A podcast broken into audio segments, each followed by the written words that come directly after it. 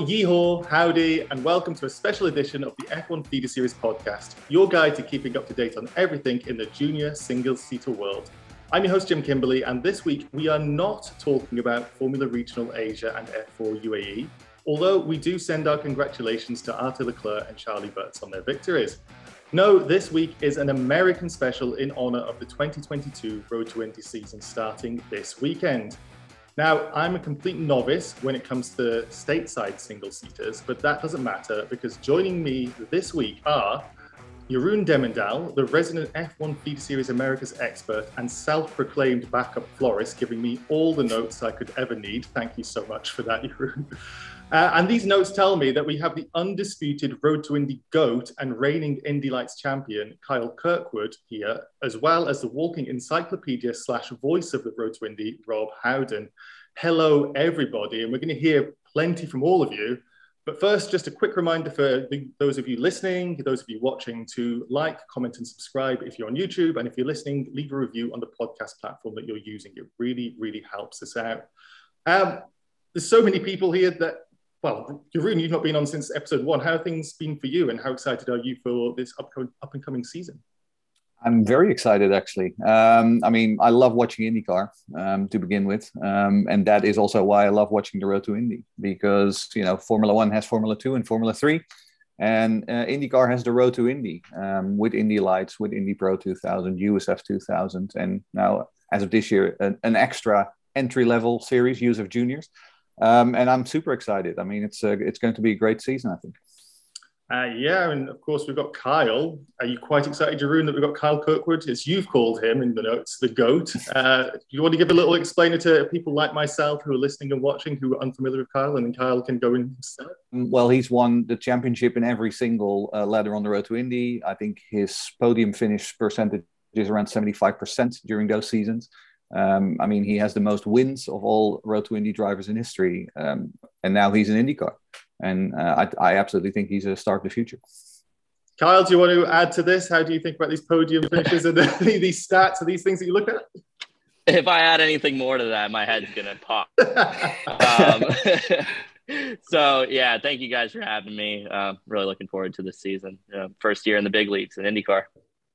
Brilliant stuff. Uh, we've got the encyclopedia as well, Rob. Um, has Jeroen got all of his stats right? You've seen so many youngsters come through. Is Kyle the GOAT?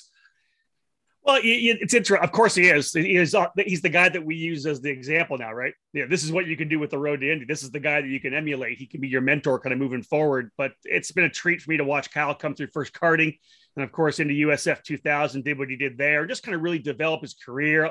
So much momentum, so much confidence moving forward. Then the championship in Indy Pro 2000, and I think what's key too. Remember, he had to take kind of a full season out of the out of the single seater car when we had COVID to be able to come back when Indy Lights came back and picked it up again. Uh, you know, didn't miss a beat, went at it with the guys from HMD Motorsports and Global Racing Group and was able to come away with the championship. So, uh, as the Indy Lights champion, our guy running in, in the IndyCar program this year, we're super proud and can't wait to see what he's able to do. For those of you listening, that noise was the sound of Kyle's head popping with the ego that we've been.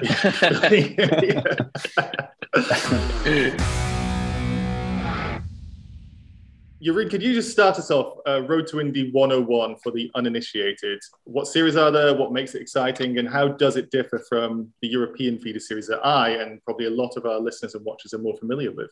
Yeah, so I, I mentioned the four series just now. Indy Lights is sort of like basically IndyCar's F2, and then below there you got Indy Pro 2000, USF 2000, and as of this year, USF Juniors, which is almost like F4 level. But I'm sure Rob can tell a lot more about that uh, a little bit later. Um, the big difference is, um, and Kyle is a living proof of that as well, scholarships. Um, we've been talking about this on the podcast for a long time. Racing is expensive. Uh, how do you continue to climb that ladder? Well, in America, they got this figured out because if you win the championship, you move on to the next level. There's no question about it. Um, and that's how Kyle did it. Um, Kyle sort of started at the lower levels and just constantly won the championship, got that scholarship, and moved up to the next level. Um, and on top of that, of course, I mean, uh, you drive ovals um, because, of course, in, in Europe, it's only road courses and, and a few street courses here and there. But um, starting in USF 2000, you already get one oval um, to, to try it out. And then in, in Indy Pro and in Indy Light, you get two. Uh, and that is all to prepare you uh, yourself for what Kyle calls the big leagues, IndyCar, when you get, you know, the real big ovals.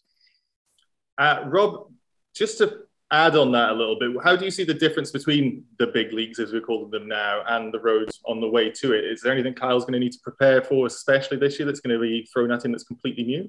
Well, I think the big thing is, is, is as the drivers, you know, work their way up through the ladder, they, they get better at every little component, whether it's the media side of it. You know, one of the things he's obviously going to be dealing with, and he'll be able to tell you this probably right now, is the fact that uh, everything outside the car is amplified so much when you get to IndyCar, right? It's, I remember talking to Spencer Pigot about that. It was 75% business, 25% racing. You know, as you as you come up through the road to Indy, it's all about the racing, right? Yeah, you, you do some social media stuff, you get into it with the Cooper Tire hashtag program or whatever it is.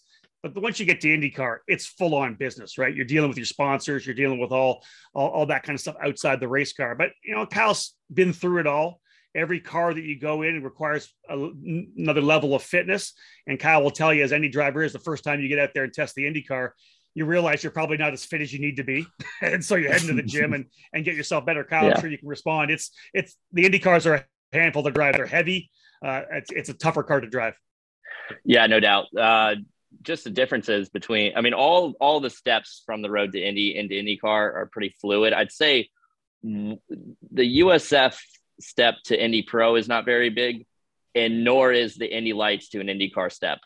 Um, really, the biggest differences that I felt when I got out of the Indy car, or sorry, out of the Indy Lights car into the Indy car, was uh, was steer was the steering weight and the tire. Those are those are the main differences. The steering weight's quite a bit up, and we're obviously going to be driving for a lot longer than the 60 minutes that we would have in the Indy Lights. So uh, physically, yeah, I've had to make some improvements with myself to be able to make it through these races. I think, and I still haven't done a full race stint, so I'm not. Uh, I'm still not sure how I'm going to do in my first ever race.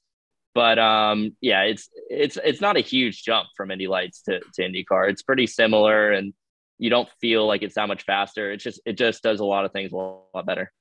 And you won't be standing on the podium every race, of course, this year, at least. Probably not. No, I'm not. You'll have to get used to the, that. I'm not going to jinx them. Don't jinx them. Uh, I'd, I'd, say half of the races. Let's let's let's give it half of the races.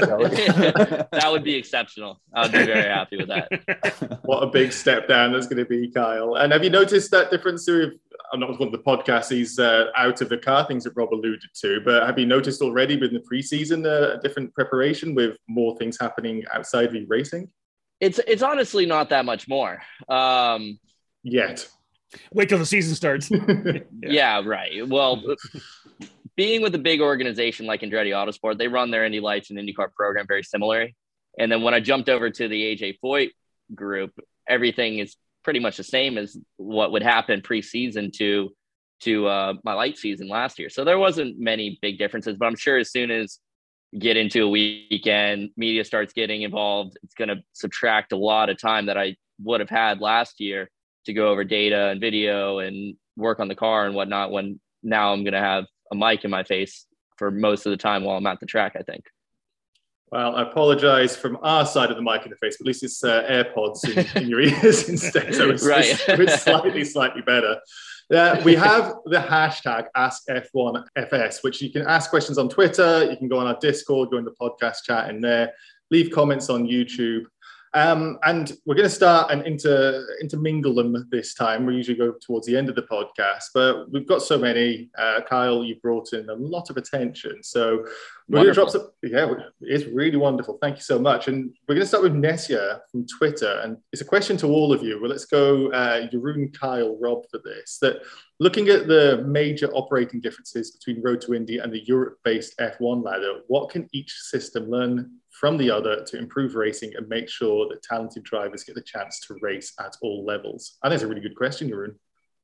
Yeah, well, I think I mentioned it before. Scholarships is my number one. Um, I mean, I think there must be some money to be found somewhere in the FIA uh, to to make sure that the F3 champion can move up, that the F2 champion can move up. Um, I think, I mean, the situation we now have with sort of, you know, Formula One Schalkirk with Oscar Piastri. I mean, you know, mm-hmm. he wins every single championship and now he's on the sidelines. I think that's very, very strange. Um, so I think somehow that is uh, something that needs to be sorted. Is there anything you think that would be on the other side that the, the Americas side could teach or could learn from the F1 road? Uh, I don't know. I'm sure. I mean, I guess sort of Um, it, it seems like sometimes uh, the F3 is a bit more structured. I mean, you know, you will always have 30 cars on the grid. Um, to be fair, in Indy Lights and in Indy and in Indy Pro 2000, you you know the, the car counts sort of vary a little bit um, between weekends, especially towards the end of the season when some drivers would feel like, okay, I'm out of the running for the championship now. This is when I'm going to count my dollars uh, and save them until next year.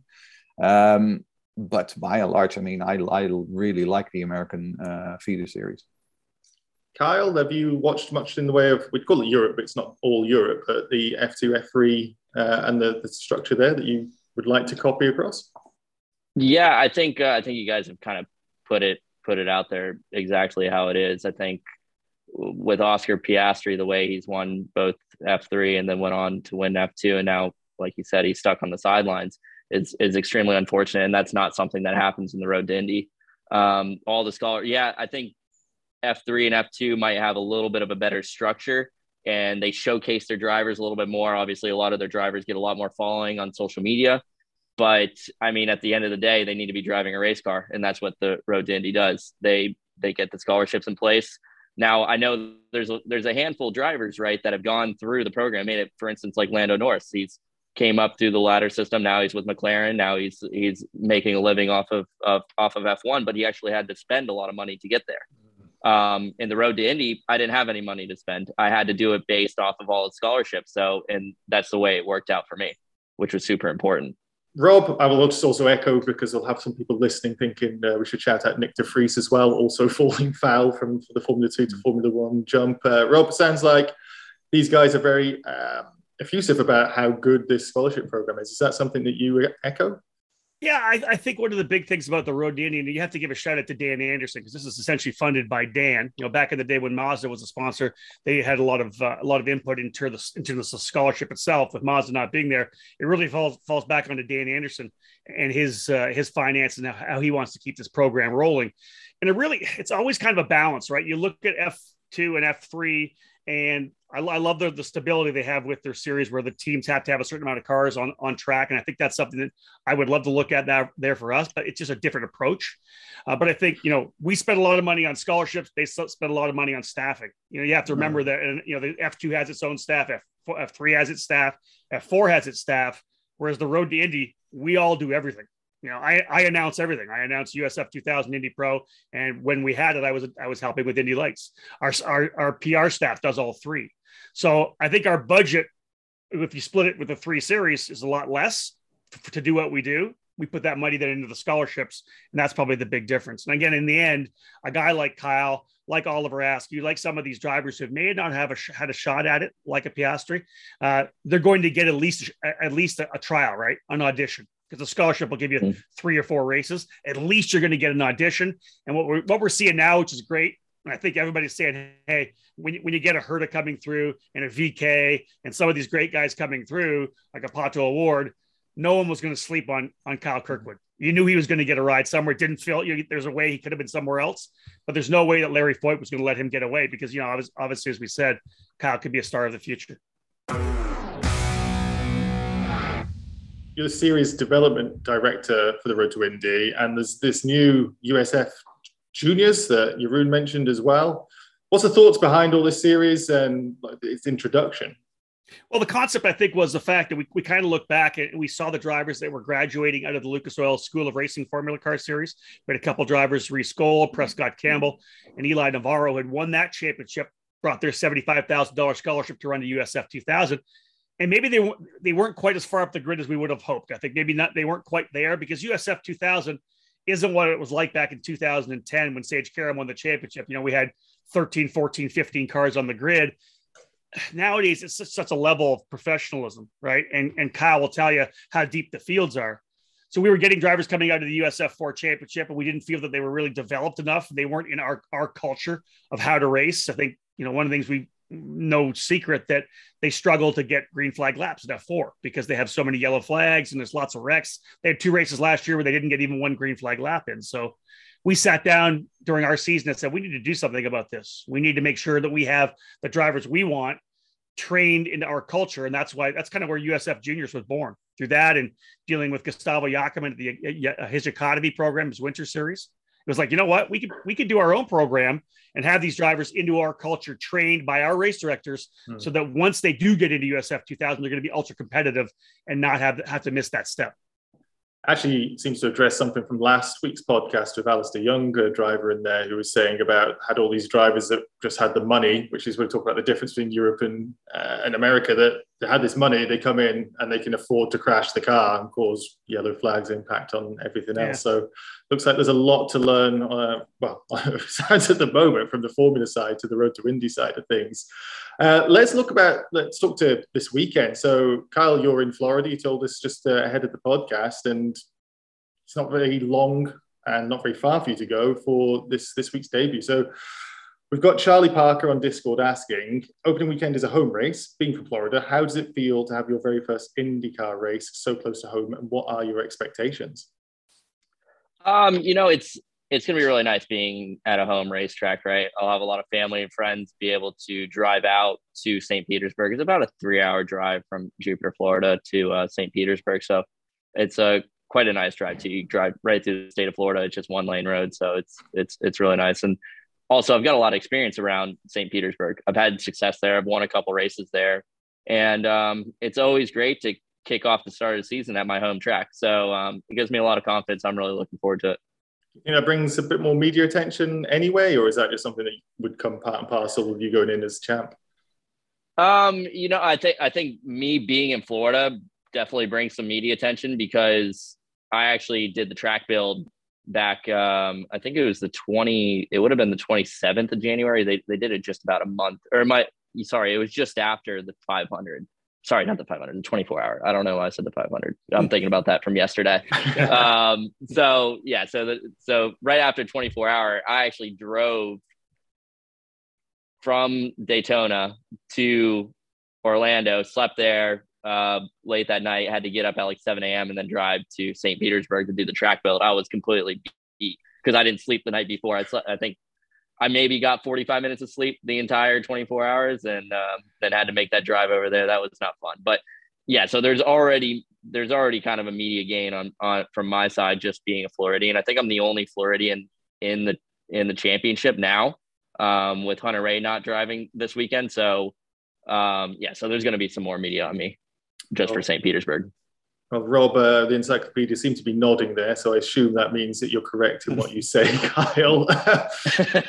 it's listen, he, he's always had media there as a Florida person, right? The, the, the local media always gets around, and I, I, just think Kyle comes in with such a pedigree right now that he's he's going to be one of the storylines. You know, IndyCar always sends out their their their storylines for the weekend, kind of a thing. And Kyle debuting as uh, as the champion of Indy Lights, the Florida driver. Uh, as I said, he was there at the track build. I think they'll be using him significantly this weekend. Jeroen, the USF 2000, the second step of the ladder, some important names that to look out for this year. Could you give us any ideas? Mm, I'll I'll give you three, uh, and then Rob can correct me um, and tell me I, where I'm wrong. I printed I printed my I printed my spreadsheets out actually. Where's exactly. your spreadsheet, Jeroen?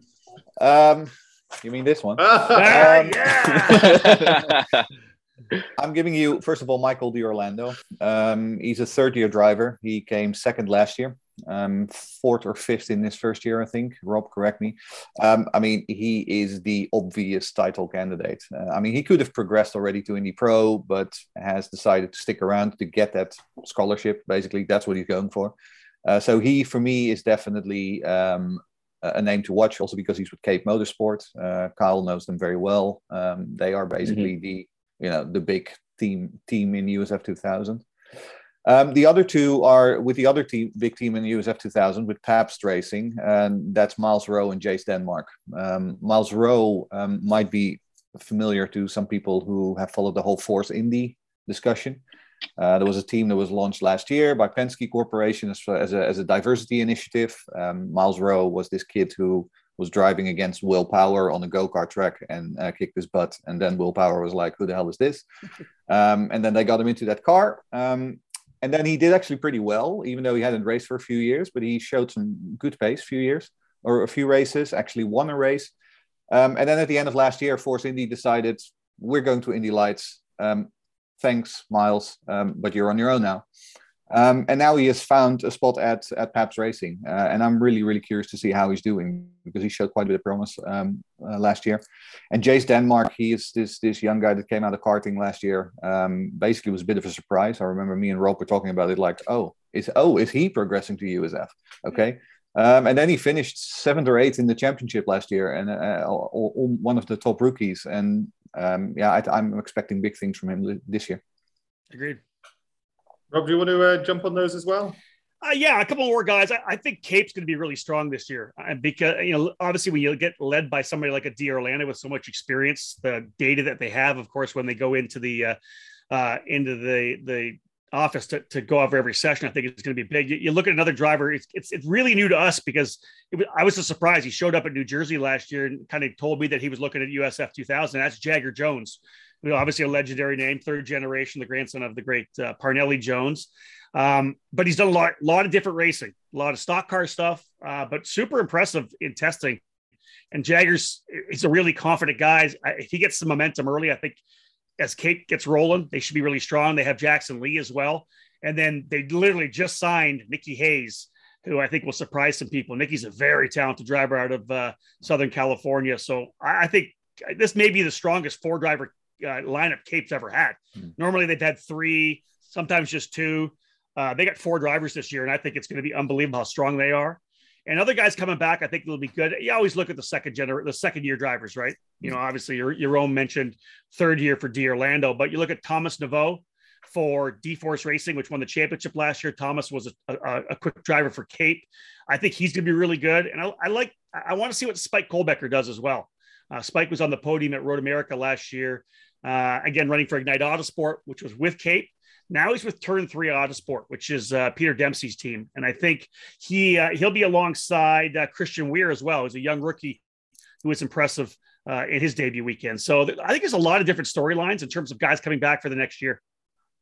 Uh, Carl, I'm just giving you a chance as well. Are you still looking down the order now, or are you just fully focusing up?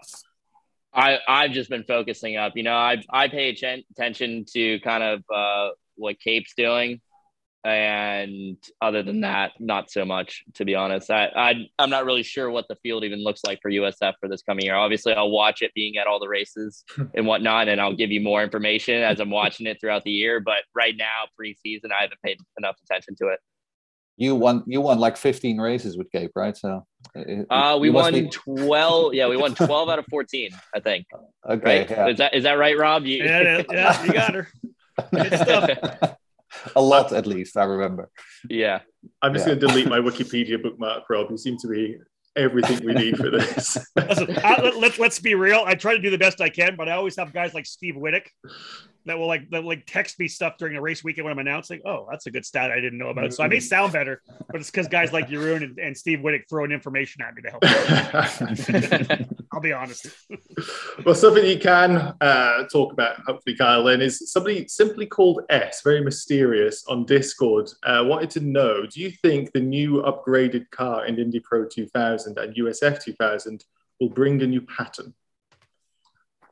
A new pattern. What what does that mean? And, and like well, that's probably about the Halo, right? They're adding the Halo this year. Maybe that's what they're right. That that's the only addition that they have, if I'm not yeah. mistaken, right? Yeah, just the Halo. I mean, it shouldn't it shouldn't change much. I think it, if it's the same as what was on the Indy Lights car, it was only I think it was like only like 12 or 15 pounds. Yeah, it puts the the center of gravity a little bit higher, but we didn't change setups at all from what Andretti had in the past, except for stuff that we developed, obviously, like at Laguna and Road America last year. But it shouldn't change much. I think it should all stay the same and obviously improves safety of the car. Visually, it doesn't make a difference. Um, even even the windscreen in the Indy car, you forget that it's there. Mm-hmm. Uh, the only difference in the IndyCar is obviously you're not getting any wind in your face, so it gets really hot in it. But um, I'm I'm a big fan of the Halo. I'm glad that they're adding it to the cars, and um, it actually looks pretty decent on on the Tatuus chassis. It's been one of these things I think in the whole motorsport world. Everyone kind of frowned on all these changes to making it not open cockpit, but at this point, it's so interesting to see what a few years, just a few years later, how everybody seems to love it now because of, we've already seen its worth uh, in, in Formula mm. Formula One and its uh, junior series as well. So interesting to note about the center of gravity, though, just small things that us non-drivers sometimes don't really think about. Uh, so something else just that we've got here, Kyle, is that we're going into this weekend and it's your home race. You touched on it before. As we spoke about, we've got all sorts of tracks, including ovals in Indy. The, what sort of track are we looking at this weekend? How do you see St. Petersburg? So St. Petersburg is it's obviously a street course, right? You're up against the walls in a lot of places, but at the same time, it's very smooth. It's probably more smooth than what Sebring is, and obviously compared to all the street courses that we're going to this year, it's the smoothest. Um, a, a big portion of it is like a a road course coming from turn ten past the timing line because the timing line is before the last corner before you come into the pit lane past the timing line there through the last corner the front straight and after you come through one two and into three all that portion is like a road course. It's very very smooth. There's curbing. There's a lot of there's a lot of runoff in some of the areas. And um, it's actually quite a forgiving racetrack because if you make a mistake everything is kind of very flowy. So you're not shoved up against the walls except for turns eight, nine, and 10. Everywhere else, you're you're kind of just back and forth and you're kind of in limbo in the middle of the track. So it's it's relatively nice for me to drive my first street course because I get a feeling of what what the radiuses are in, in the IndyCar without having to feel like I'm actually on kill going through every single corner, like somewhere like Nashville. Um, so it's it's one of the more enjoy uh, enjoyable tracks that that we go to as drivers, I believe very, very uh, fun for you to have that as your home track as well. So, going to go with another question, this time from Victor F from Discord. Uh, he's got one for Rob. I've also put you, Jeroen, to maybe tackle this a little bit as well. So put your thinking cap on. The, can you make a top three of the most talented road to Indy drivers that have never raced in IndyCar? Rob? Wow. Wow. Yeah, you're like, oh, hmm. Yeah, put you on the spot. Wow, that's that's really tough. Good question, Victor. Man. I, am I'm, I'm going to call uh, a recent one at least. Um, I'm I'm really bummed that Rasmus Lindh hasn't been able to grow further, um, and I think Rob will agree with me. Yeah, um, I, I mean, he, sh- he should have been in Indy Lights in 2020, and then you know the whole season got cancelled, and then you know he lost his ride. Well, he would have been in Indy Lights, right? Yep. Right. Yeah. So that, exactly. that was one I, I was I was actually disappointed about myself because yeah. he was somebody I raced so hard with all through yeah. the Indy Pro Series, and ultimately we came out on top. Yeah. But he was one of the most fierce competitors that I had through the road to Indy. So I yeah. was, and he was really good in USF too, right? And he also was a couple years behind me. I think what is he now, twenty or twenty one? So he's that, he's still young, and he made it up like the same exact trajectory as me. Fortunately, I won all the championships, but he was still going along. And then we got to mm-hmm. 2020, the pandemic hit, and he lost his ride in Indy Lights. So that was super unfortunate. So I'd have to agree with you on that. Yeah, and he's from and he's from Gothenburg, from Sweden, which is where I'm calling in from. Sort of. So, I mean, you know, he's a hometown kid. Oh. So I'm, i really. Well, you're you're a bit biased then too. Right? a bit biased, yeah. yeah. I think I, I think I probably have two. Um, if I think back, um, I'll I'll go first with Santiago Urrutia. Yes. Um, I think here's a guy that showed everything he possibly could have. I think he finished second a couple times in the championship. He's won races on all the di- all the different disciplines, road courses, street circuits, and on the oval. So I think that Santiago and he, I just I, I really liked him. He's a really fiery guy. So I think he would have been a great character uh, in IndyCar. And the other one, other driver, I think that really earned his chops all the way up. Now, granted, he's he's racing he's racing professionally in sports cars, but I would say probably Nico Jamin as well. Um, Nico won in USF 2000 Indy Pro, and he won in Indy Lights too, and just didn't get a shot. Uh, he was kind of part in that those years where the Indy Lights kids weren't getting shots, and he didn't have enough funding to do it. He was able to get a ride, I think, in the in the Le Mans series, European Le Mans series. Uh, and we still connect every once in a while. Nico and I do, but yeah, it's he's one. Both he and Santiago Urrutia, I think, would have been really good mm. IndyCar drivers. What what's that kid from Wisconsin again? The who, who Aaron Telitz. That's my teammate with Lexus, and Telitz was also great. He was also great. He still is. Yeah, but he was great in on the road to Indy. I mean, uh, and I think you know, and he never quite made it, and and and that was also a shame. I think. I think a few years ago, IndyCar kind of swept the road to Indy, Indy Lights off to the side a bit. And I think what really has opened their eyes, which it's really been only the past few years, but Colton Herta and Patricio O'Ward coming up, right? Those guys are now championship contenders just a couple years later, and they're still very young. You then you had Oliver Askew and Rinus VeeKay. Oliver has had some very good showings. He's finished on podiums, and, and Rinus is still in IndyCar and is very good with Ed Carpenter Racing. And now this year it's Malukas and I. So I think every single year since Colton and Pato's year, there's been two drivers that have came out of Indy Lights and they've been exceptionally good.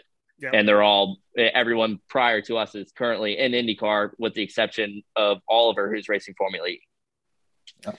Yeah, all these guys now are getting the opportunity. And IndyCar, like I said, IndyCar is saying, "Hey, this these are the next stars. We we need the next. We can't let the next Colton or Pato or whoever go. Right? We have to grab a hold that driver. You look you look at a kid like Matthew Brabham. He got one shot at the 500, and I think he met around the GP weekend he did everything you could have needed to do as well, but just ran out of money. So I, I do think we're in a better spot because I was obviously doing the Indy Lights races for IndyCar Radio at that point when we when those kids weren't getting the opportunity, right? Mm. You know, Gabby Chaves got a shot, but not a great one. Jack Harvey got lucky and was able to get in the right spot and is still an IndyCar. He he deserves to be there as well. We're just at a place. We're and Spencer, Spencer Pigot kind of got a shot, but didn't get a great one. Same kind of thing. But I, I, do love where we are right now and the fact that I think IndyCar is saying, hey, we can't let any of these superstars go because Indy Lights has got some superstars this year as well. And there's going to be two more guys moving up that deserve the shot. I've seen in my time watching Formula One just this real shift from going for drivers entering the sport mid 20s to early 20s to teenagers and just proving that youngsters can do it at any age if you've got the talent. Is that something you've been seeing a lot in Indy? Well, it, it's. I think I I'll go even deeper into what I do with my karting with my karting website ekartingnews.com. I think when you look at karting and junior formula, everything's getting younger. You know, back mm. 10 years ago, senior yeah. level karting was 16, 17, 18 year olds, 19 year olds battling it out, right? Yeah. And you know, then you then you get the guys moving up like for Verstappen and stuff moving up, Lando Norris moving up. Well, now at 14 years old, you're running into senior classes in this in this in the single speed in Europe even over here in the US a little bit, drivers are 14 or 15 and seniors. So they're moving into cars so much earlier. That's why we have the 14 year olds and 15 year olds in cars. And so they have four, five years, six years of experience by the time they're even 20 years old. That's why I think we're seeing the youth move, movement coming because we're maturing the drivers a lot younger coming out of karting and into the into the ladder series uh, Formula Car programs. How do you think that's going to actually change the upper limit then? So will you see people retiring younger? Uh, I don't know that. If, again, you retire, you only retire if you lose the passion, you lose the opportunity, right? So if you have the passion, I think we, I think we've seen that that that fitness wise, physicality wise, the older drivers, as long as they dedicate themselves to it, like a Tony Kanaan or a Scott Dixon, you can go to your 40, 45 years of age or longer, right? As long as you have the physicality to be able to handle it. I, I don't know that you're going to see drivers retiring uh, earlier, maybe, maybe probably because they're not making as much money as they used to either right? They used to make a lot more money 10, 15 years ago, and you had a nice bank account to retire with. Now, some of these drivers who are more maybe more mid-pack journeymen aren't making the money they used to. We've also got Indy Pro 2000, the third step on the ladder. Uh, Jeroen, could you quickly just go through some of the important names there on the grid? Um, yeah, here another third year driver, I would say, is Braden Eves. Um, I mean, Braden Eves is going into his second full time season, but it should really be his third full time season. The only thing is, in his rookie year, he had a horrendous crash on uh, at Indianapolis, uh, which ended him in the hospital, and then he had to recover from that. Um, but he was the runner up last year. Um, he comes back this year, and frankly, all of the competitors that he had last year uh, have moved on. So I mean, he should really be winning the championship. I think uh, this is he's really the the sky high favorite. Uh, another guy um, who, of course, our European viewers will know is Louis Foster from the UK. Um, he um, he was second in Euroformula Open last year.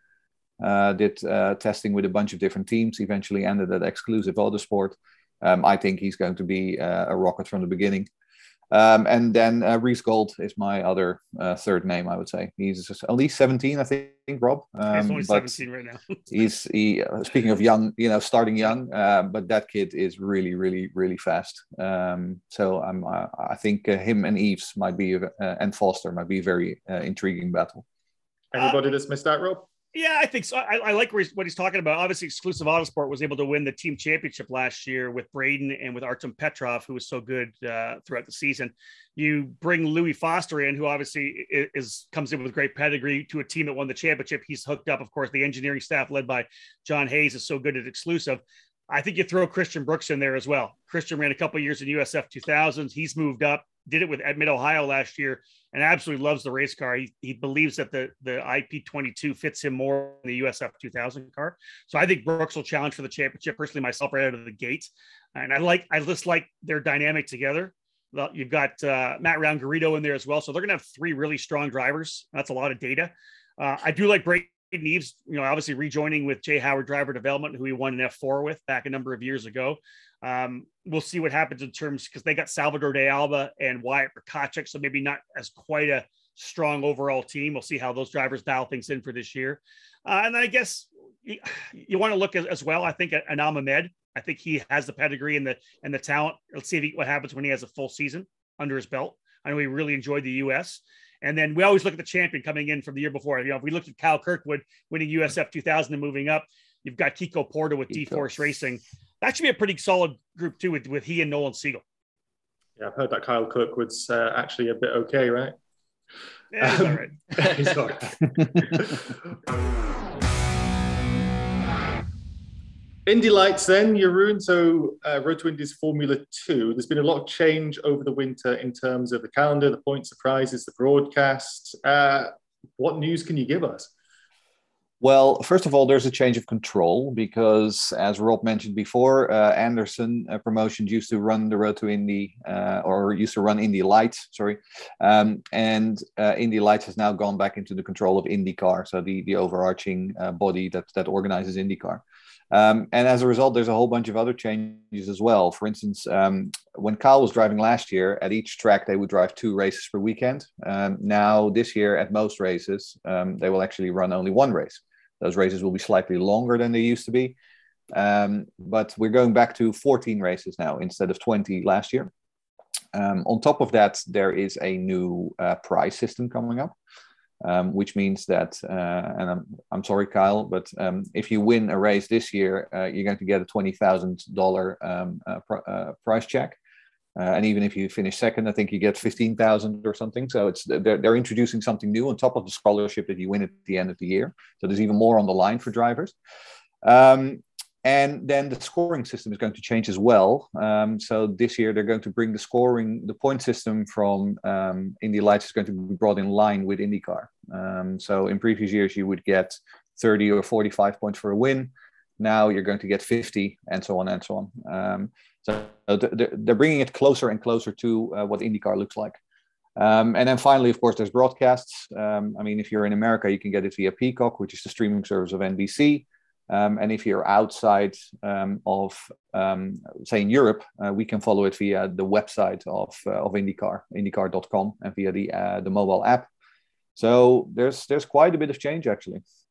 Kyle, are you just logging on to try and get yourself back into Indy Lights to get this prize money? yeah, maybe. yeah, they didn't they didn't have that last year. I mean, they did have other prizes though, right? They had Rookie of the Year and and Best Mechanic Award award and Pass of the Year award. There's still a bunch of other awards, but at the same time, I didn't get any of those. Those, those all went to the team. he says a little bit jealous. Um, the, some of your drivers that you were racing against last year will still be racing. Is there anybody you want to shout out for this season? Um, I think I think the one to beat this year is going to be ben, Benjamin. Um, Benjamin Pedersen. As the year went on, his kind of trajectory on how much he learned from the beginning of the season to the end was massive and he's obviously shown in all the preseason testing. I think he's been quickest at almost all of them, and their cars were really good last year. That I'd say most of the tracks last year, HMD had us beat with with car setup, and um, except for a couple tracks like uh, Laguna, Road America, Mid Ohio were the only places that I think that we that we had an edge on them. Everywhere else, especially Indianapolis and Portland um, and Gateway as well. They they had us they had us destroyed and we couldn't keep up with them. So they're obviously going to have a really good car. It's going to be a driver that's in his second year and was really quick and finishing on podiums at the end of last year against me and Malukas. So, and then I guess, and then you could also throw in Linus as well because Linus is now just re-signed. I think at the beginning of the year last year, he was going to be the one that I thought was going to be the one to beat between just just from the preseason testing and then the first race at Barber. um, I thought I was like, oh man, this this is going to be tough against against these guys. And then Malukas kind of as as the first few eight weekends went on, he gained a lot of momentum, and it seemed like Linus fell backwards, but he's still an exceptional driver, and uh, he, he'll also be one to beat. And then of course you have Andretti. Andretti has won the past few seasons.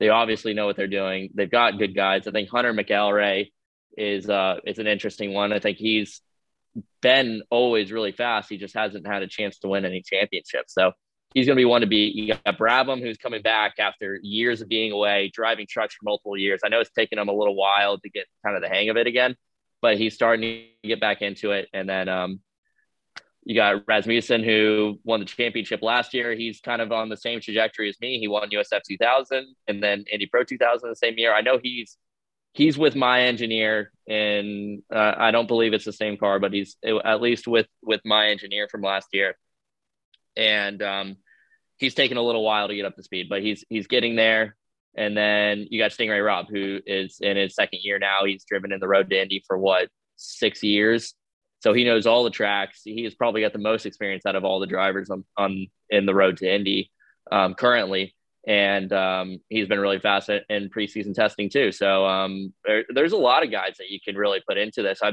if I had to pick kind of my top three, I'd put Pedersen, Linus, and Hunter. Th- those would be my three guys that I that I would guess would be in the, in the top three for for the championship hunt. Well, I can kind of dovetail off that for a question from SRT Nick from Twitter, who basically asked the question of outside of gave a few extra drivers here, but we'll stick with yours, Kyle. Outside of those, Rob, who do you think we should be paying attention to? Uh, I, I, I, agree with Kyle with how good HMD and Global was last year. They uh, they were very strong out of the gate. And there was kind of that you know battle between the two juggernauts of the series, uh, and I think we'll probably see that again this year. Um, driver he didn't talk about would have been would be Danial Frost uh, joining HMD. Danial's obviously yep. you know we know how good Danial's been before and just was kind of just on the edge last year of being able. He was qualified on pole a number of times, so the raw speed is there. Um, we'll see how the dynamic goes with the HMD Global guys. They have a really good kind of a uh, atmosphere culture under the tent there. So I think I think he's definitely in the hunt. But yeah, you bring up Linus. I, think Sting Ray Robb's going to be really good. I do. Um, I think this is this is a good for him to. He was with Juncos for five years to be able to move now on to uh, to the Andretti team. I think will be good for him. Uh, it's just it's going to be tough underneath the, the Andretti take camp. You got drivers coming in from all these different teams, right? From Jay Howard, from Pabst, uh, from Juncos, and then of course uh, Brabham, who's as as uh, Kyle said, have been in Stadium Super Trucks. It's going to be a really awesome dynamic. Overall, I think Jeroen would agree with me. There's just a, so many storylines in, in Indy Lights this year. Yeah, I would agree. I mean, I think sort of, and this is almost if you're not with HMD or with Andretti, I mean, you know, what are you going to do, right? I mean, I think a lot of people will also see uh, what uh, Ernie Francis Jr. and Force Indy are going to do. Mm-hmm. Uh, the problem is that Force Indy, uh, their car was late, so they missed a lot of preseason testing um, and you know then you're already sort of you're, you're, basically running to catch up right? So i think ernie francis jr is going to have quite a tough year. Um, he'll, he'll do very well if he breaks into the top 10 consistently. Um, but i'll be very curious to see what he does because i mean that kid also has a lot of ability has done a lot of great things in trans am cars in, in formula regional americas last year. Um, so that that is definitely something. And then there's a, a brand new team in shape of tj speed motorsports um, they got uh, this uh, kid from uh, the Cayman Islands, um, uh, Kevin Simpson, who's also only 17, Rob, for, uh, if I recall correctly. Yeah. Um, won Formula Regional Americas last year. Um, and I mean, I'm very curious to see what that kid can do because uh, he also seems to have a lot of talent. So there's plenty of stuff to see in Indy Lights mm. this year. Indeed, and of course, Kevin Simpson with TJ Speed. The, the key to TJ Speed is it's Tim Neff, who is the team principal there, and, and you know Tim winning multiple Indy Lights championships, IndyCar races, uh, IndyCar IndyCar championships. So he knows his stuff, and he'll be with team with James Rowe, who's got some experience. Uh, I like to see how that all plays out. This could be a really interesting year. Again, TJ Speed will have their own expectations, right? Same with Abel Motorsports, which, as we mm. know now, is Jacob Abel, and they just recently said that uh, are announced today that uh, Antonio Serravalle would join them as well. So that's a two-car effort. But again, like you said, you know, they're really going to be they're going to be battling outside the top eight, top nine, because mm. Andretti and HMD Global are just uh, so established. Another question that comes off this was just so much mention of Andretti there and addressing some of these rumours that there have been that Andretti are going to be looking to enter F1 soon. There's a question from Moritz Tenge on Twitter who wants to know, Kyle, are there any plans to enter European racing at some point, or were there any plans more specifically? Your achievements are simply incredible. Everybody would love to see you in the F1 feeder series slash F1, I will add myself. Yeah, well, there's no plans as of right now to to enter anything in, in European racing in F1. Um, right now, kind of my my goal is to is to do as well as I can in IndyCar and see where it takes me from there. But I I have no, yeah. To, so to answer that more simply, I don't have any plans to go from from where I'm at right now. My plan is to stay in IndyCar for X amount of years as long as I can, and then like most IndyCar drivers do, they probably go off into sports cars, which I've already started that career quite quite a bit early. But I'm always interested in in seeing what my options are. I'm not gonna I'm not gonna sweep anything to the side. Um, but at the moment now, there's no no plans. Was there anything just to address Moritz's actual question at some point in the last 10 years or so? Was it a conversation you had about should we go to Europe and try it there? You know, that was that was a thought before the road to Indy. Um, as Rob could probably tell you, that a lot of the younger karting kids that their goal is Formula One. That's that's kind of the primary goal. Is any kid in karting between the ages of five and fifteen years old. Um, but I mean, now as a as a U.S. driver, you you're not going to go to F1 unless you move over there, and you're bringing bringing a, lo- a load of cash with you to be able to go race F3 or F2. No matter how good of a driver you are, you still have to bring money to do it over there. Um, so the only thing obtainable is is to stay here in the U.S., which I preferred to do, and go after IndyCar goal. And as I've grown to know about IndyCar and the road to Indy, I'm so glad I stayed here because I've got friends that have made the journey over there, like Logan Sargent, who's going to be racing this year with Carlin in F2. Um, he I I just knowing him and he lives about 30 30 minutes south of me. I'm really glad that I stayed in in the position that I'm in right now and uh, the trajectory that I've kind of gone on th- throughout my career. So um, I, there was there was a thought, I guess you could say, when I was younger, and I did talk to some teams about potentially doing F3 a few years back, but um, not in the past few years. No, my entire focus has been on IndyCar. Interesting. And Logan is actually exemplifies what we spoke about with finding those sorts of roadblocks with having to do that extra year in Formula Three. Wishing him well mm-hmm. uh, with how things are going to go with joining the Williams side of things. Um, there's just a, a, little bit of a question as well, I guess, on your side, Rob. Just with drivers sticking, like we have with Kyle, sticking on America, how does that benefit them? Do you think, in comparison with going over to Europe? Uh, well, one of the things I think happens with Americans when they go to Europe, uh, Kyle mentioned you have to kind of have your own funding because it's it's tough to a certain extent. There are getting more uh, areas of, of maybe media, whatever it may be, but a lot of times uh, an American in Europe is out of sight, out of mind.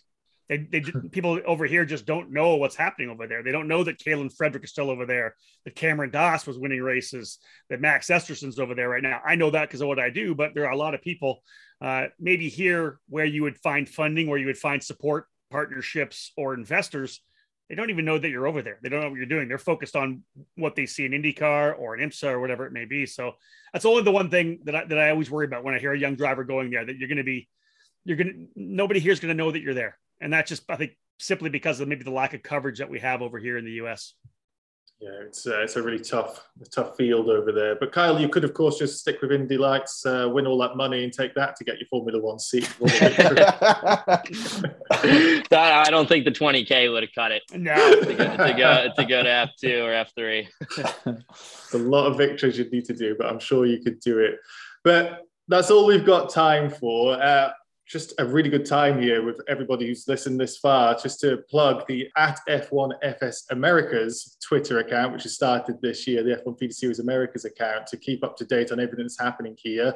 For the live races as well as at F1 FS Live, which is going to be a little bit more busy as the season starts unfolding in the next, well, well, for now, really, the season's really getting underway with everything. And of course, it's at F1 Feeder Series 1, the normal OG Twitter account if you have any other questions, hashtag AskF1FS. Again, put it on Twitter, go on Discord, use the podcast channels in there, or leave a comment on the video below if you're watching on YouTube. Guys, I have to say thank you so much for joining us. It's been really insightful and it's got me excited to see how Road to Indy is going to go this year. Uh, hopefully, we can speak to both of you again, Kyle, when you've got the title wrapped up by about what July, August. I wish. no, it's been great. So, thank you everybody watching. Thank you everybody listening, and we'll see you again next week.